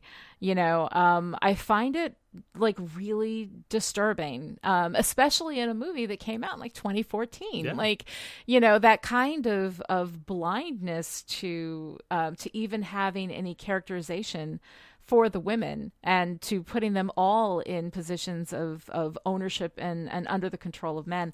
Um, it's it's a bit it's a bit overwhelming.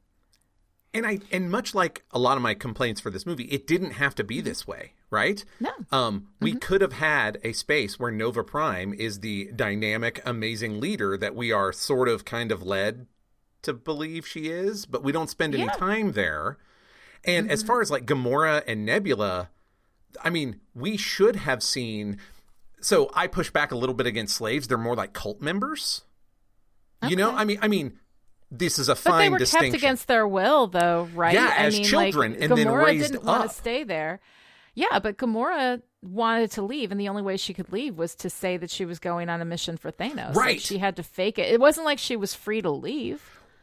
Well, no, I agree, but but also we're talking about Thanos who creates cults of personality both in the 616 and later we'll find out like in the movies. He has people that mm-hmm. follow him. And if he gets a child and raises her to be his weapon, I, that's what I'm saying is that if we positioned both Gamora and mm-hmm. Nebula more as cult members than even slaves, which this is a fine distinction for story purposes, why I'm saying it didn't have to be this way, then Gamora mm-hmm. actually breaks away from a controlling influence. Yeah, if it was just mind And that's control, interesting. like in a cult, like that's a little bit more interesting. But I mean, from the way it's presented, No, we don't you know, know why Nebula, she does I see, I see Nebula much more under the control, like you know, more into the cult than than Gamora, definitely. But Gamora obviously hates this guy, doesn't want to be there, but is forced to be there and fight for him, and can only get away under you know pretending that she's going on a mission for him. That to me, whether you know, technically, it's it sounds like slavery to me. It sounds like if it sounds like captivity. I'm I'm positioning ownership. it differently Yeah. because the narrative of mm-hmm. Gamora making like literally choosing her own agency, Yeah. you know, is interesting. And if and Mm-hmm. I'm not saying that escaping slavery is not that, but escaping Yeah. like thought slavery, you know, of the escaping mind control. Yeah, yeah, or I or mean, not even even if it weren't mind control, if it were just like he he psychologically programmed her like a cult leader would, right? He had her Yeah, as a I mean child. that's what cult is. I mean, it's mind control. It's you know you play these games and you get into people's heads. Yeah. Let me tell you Mm-hmm. how much I agree with these problems being like a male centered narrative because Mm-hmm. the week that we are recording this, the Mm-hmm. Netflix original remake of She-Ra dropped. And it has a very Gamora Nebula relationship at its core, and Mm-hmm. it is killing it. Like it is oh, heart wrenching to watch this split from a from a kind of cultish mentality between um Adora and Catra. Like it's Mm-hmm. keeping it pretty light and I'm still like I just want to weep tears for poor Catra who is the nebula like in that in that Oh, group. yeah. And and Yeah. it's a show created by Noelle Stevenson responsible for Lumberjanes and a bunch of other really great woman-centered storytelling. So it's like, well, of course it is, right? Yes. you know Mm-hmm. um so yeah it's just another example of it didn't have to be this way we i don't even hate Yeah. this movie it's fun but it's one that is really it suffers the more i look at it Yeah. Mm-hmm. Yeah. like the sell Yeah, by date on guardians is up friends it's over Yes. All right. So, Rob, what do you think? Well, I mean, obviously, I, I saw all the all that problematic uh, stuff you just discussed, but w- the thing that struck me uh, because I, I I had heard of, of of those issues before, but what struck me on this latest rewatch was how much in the flip side of the story propping up uh, Peter Quill, mediocre white man, yeah. Uh-huh. which right, which I'm going to call out as a mediocre white man myself, but. You know, so i feel you. It's Yeah, so thank you. obvious once you see it But so alone on the team, Peter has no powers, no particular skills. Just a, he, Mm-hmm. his powers are having guns and having a ship. And as Lonnie mentioned earlier, guns are a perfect sign of unearned power.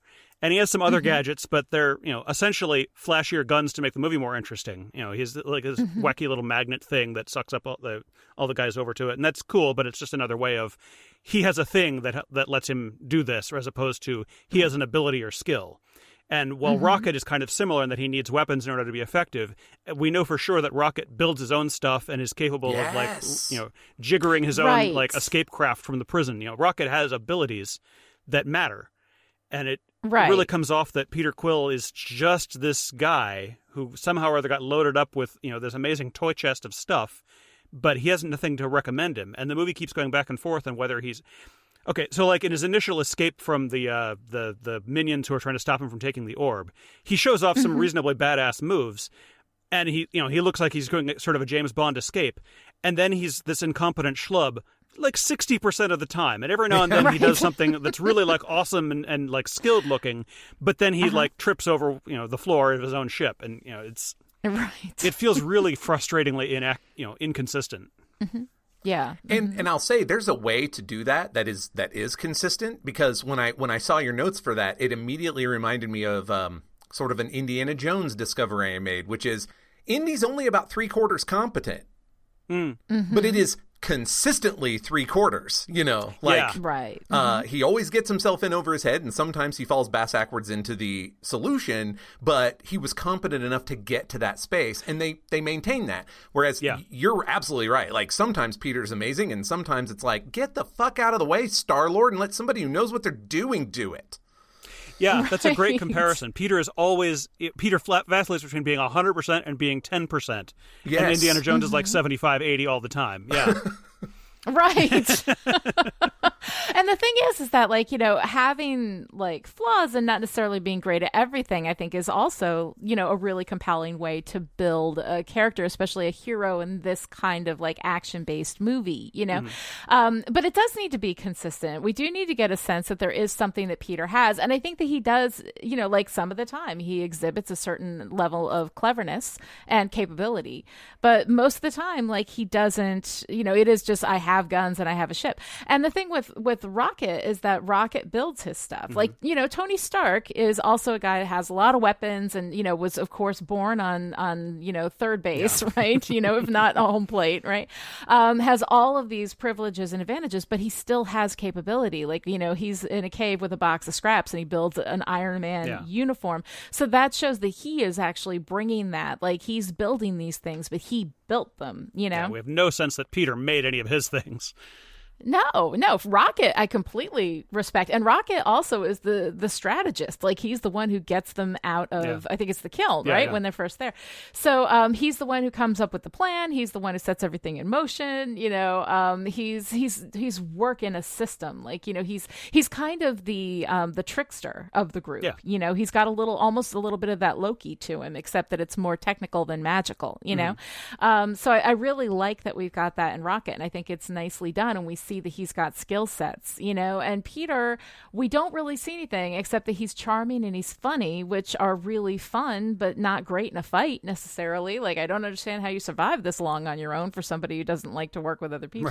Um, so yeah, no, it is. It's a really interesting kind of flip side to look at what's expected of Gamora and how high her skill level has to be, and she's matched with this guy. Yeah. Yeah, it's it's no Gamora deserves better on every level. For sure. Yeah. Yeah. Yeah. Gamora's worked hard for her skill set. You know, maybe she wouldn't have chosen it had she had a choice, but she's worked hard for it and she's earned it. And she kicks ass, you know, and she's a tough, like, you know, hand combat, you know, character. Um, so she's got a real, a real skill set and a real ability to do these things that they need her to do. Um, and Peter is, you know, your, your failing up, you Yeah. know, mediocre Yeah. white guy, right? Yeah. mhm. And I'll say it didn't have to be this way because if they had again the refrain of Guardians for me is it didn't have to be this way because the thing that Peter could have brought to the table that nobody else could is being a good criminal. Hmm.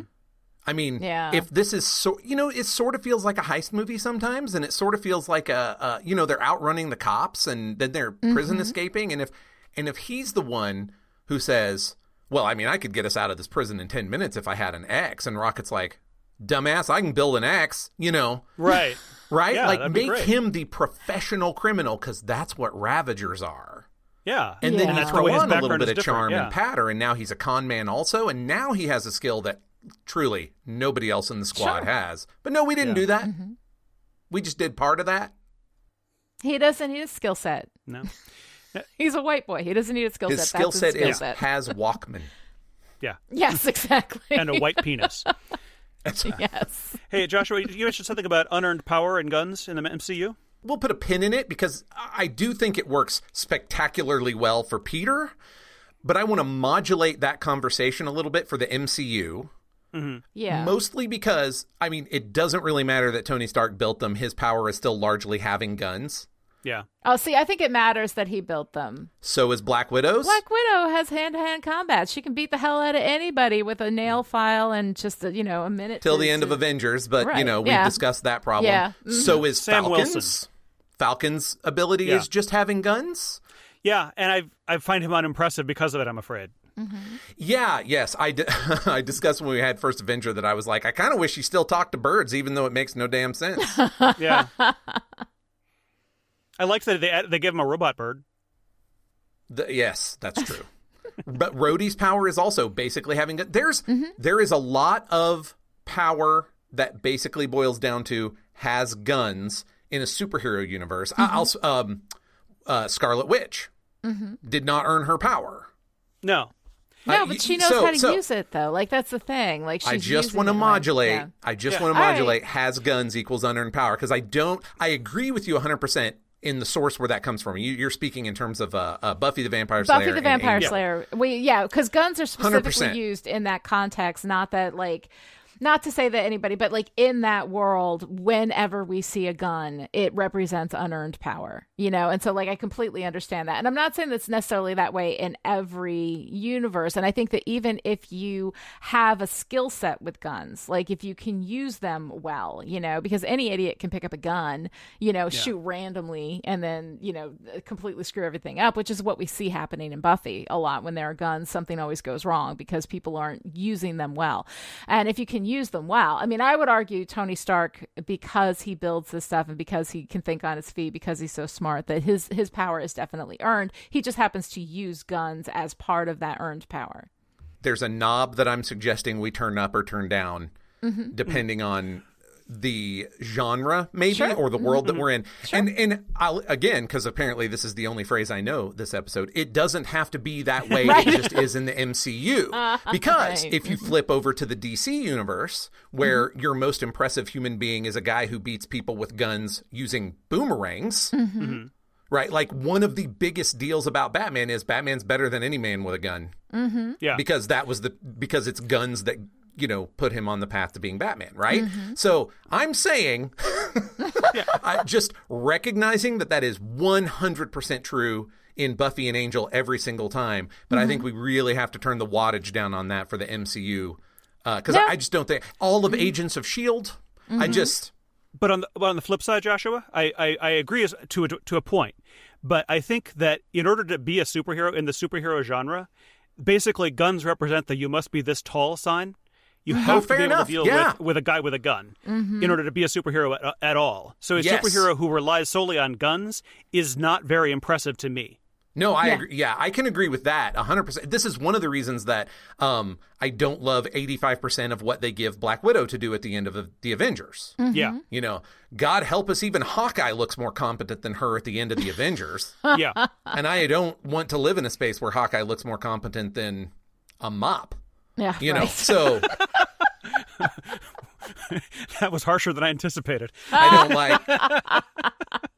Okay, so so to sum up, like I just you, Lonnie, very Yes. specifically bring that from a really hard look at Buffy and Angel, and you are make no mistake, one thousand percent right. Like that mm-hmm. is a really great thematic explanation, and I actually appreciate that in Buffy and Angel they leave it as a thematic thing yes, about mm-hmm. guns and mm-hmm. never actually make any kind of in the fiction argument, explanation, yeah. right? Mm-hmm. I have a couple, but they never do it. They just Right. leave it thematic, and I appreciate that. But I think we just, you know, need to turn it down a little bit when we come into the MCU because it's complicated. That No, said, I it's so. 100% on for Peter Quill, who sucks.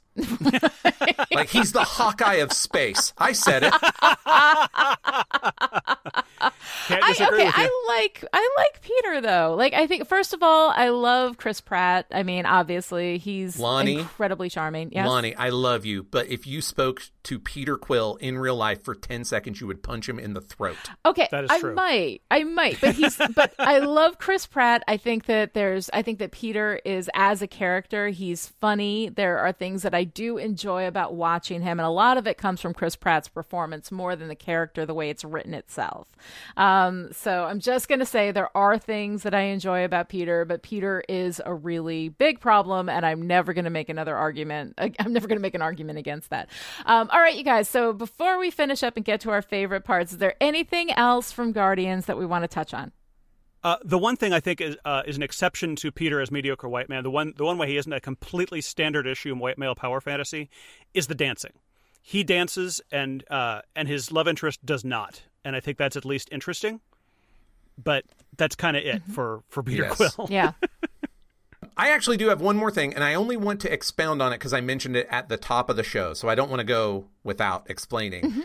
Source tourism is one of my bigger problems with this movie. And the reason I bring it up, the source material tourism, is because that they don't make much of it. You know what I mean? Mm-hmm. What I mean by this is we go to the Kyln because the comics did. Yeah.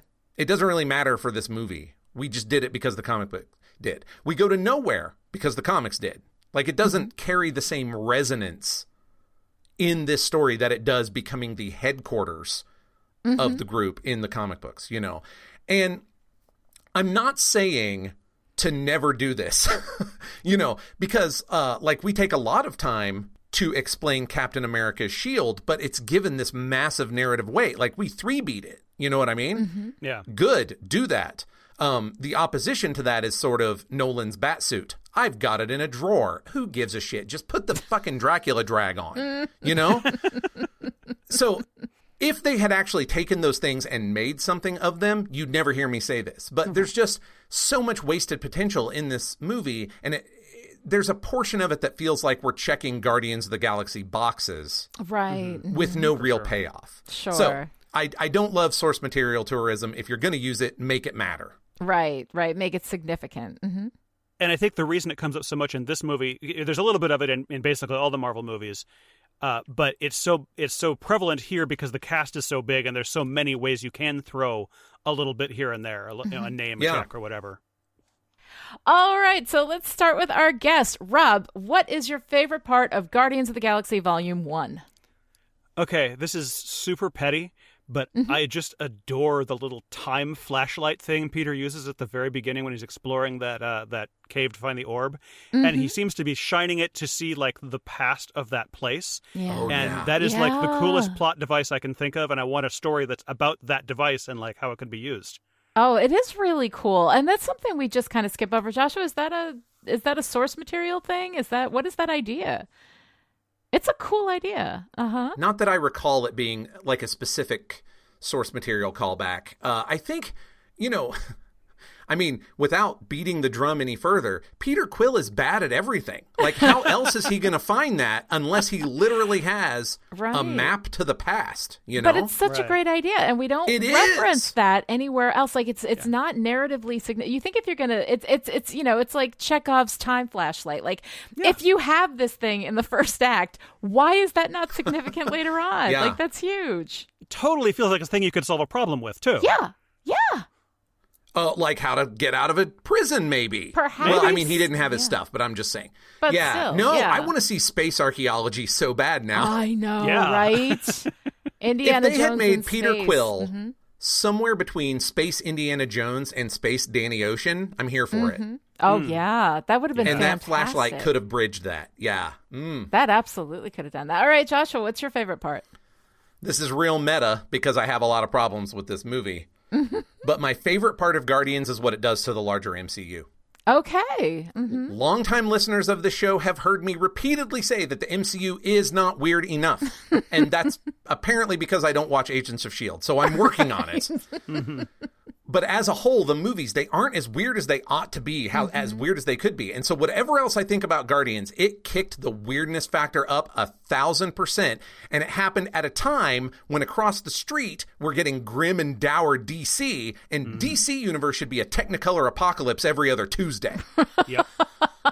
So good job, Guardians, for upping the weirdness level. And I think we actually saw things rise to that challenge in different ways because Black Panther is way weird, you guys. Yeah, but And awesome. Ragnarok is mm-hmm. way weird, but in a completely different way. And then, of Yeah. course, of course, we have Infinity War, which is just way weird in a completely different way. So my favorite part about Guardians is the changes it makes to the universe at large. Awesome. I like that. I have to say, I think that my favorite part was when they broke out of the Kyln. Um, I love when a group comes together and everybody brings their skill sets and then they're able to make all this stuff happen. And so for me, like, I'm not a big fan of the, you know, as, as I've talked about before, like the huge action, extended action set piece that just goes on forever and whatever. But the breakout from the Kyln, these people who would ordinarily not work together, all coming together, all working together um, you know, everybody doing their part, playing their role, and then pulling it all together. Like I like that. It's the forming of the family, and even though I don't think they necessarily like laid that ground very well, it was a little clunky throughout this arcing of of Peter from solitude to community, um, which is an arc that I'm always a fan of. But I mean, it would be nice if it was done well with some you know personal sense of of vulnerability aside from this informed you know mother issue that he's got. Um, but I actually really kind of liked that, um, and I thought that that was a lot of fun. I'm sorry. Can I just can I just hit the Peter Quill is awful uh, shot one more time though? Yes. Yeah. Because Peter's contribution, if if I recall correctly, is to steal a leg that Rocket doesn't actually need, Yes. and then to endanger the mission by running off to get this Walkman. Yes. So the whole Yes. the team is coming together and using all their special skills. Peter's special skill is fucking everything up or no, doing a useless errand for Rocket. Right. okay, friends, I'll take that one step further. yes. Hmm. Because the way he actually gets the leg is by buying, Buying it, from the guy. right. when instead, if he were Space Danny Ocean, he would talk a leg off a dude. He would talk a leg off a dude. Absolutely. No, you're right. He sucks, but I love them all working together. Yeah.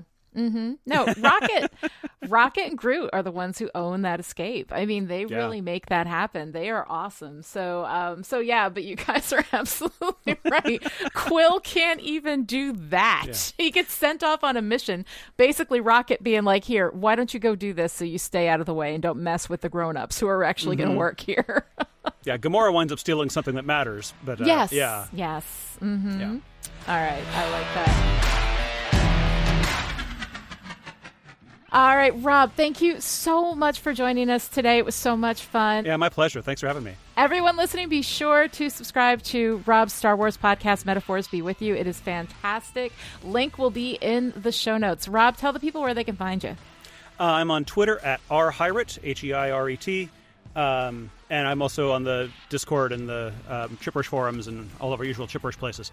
All right, great. Awesome. All right, if you enjoyed this conversation and would like to join in, come find us on Twitter. I am at Lonnie Dine Rich, and Joshua is at Joshua Unruh. Rob, as we just heard, is R Hirat, and the hashtag is Listen Up A-Holes. Both Chipperish Media and Pulp Diction Productions are entirely supported by listeners like you, who are Groot and not Space Hawkeye. Show your support by visiting our Patreon pages or by leaving a great review on Apple Podcasts to make it easier for more people to find us and join in the conversation. All right, the link to Apple Podcasts and both our Patreon pages are easy to find right there in your show notes. Thanks so much for joining us for this episode of Listen Up A-Holes. We'll be back next time with our discussion of even more Agents of S.H.I.E.L.D. Until then, we're not going to succumb to your pelvic sorcery. All right, so let's start with our guest, Rob. What is your favorite part of Goll- G- Golems in the Galaxy? I don't even know what the fuck. They're really just chasing a ring, really. My precious. The Infinity They're Rings. all golems of the galaxy. All of them. I swear to God, Rob, I'm usually better at this. I don't know what my deal is. Today. Yeah, what, um, what she's doing is usually my job, actually. Okay. I've heard some of the outtakes, yeah. yeah. All right, let's start that again. Sorry. Go I killed my it. own joke Yeah, about the. Kree. I'm doing it again. Although I will tell you, you are going to be talking a lot about the Kree in Agents of Shield. Well, that's a mixed bag. Okay. Welcome to the outtakes, Agents of Shield lovers. Um,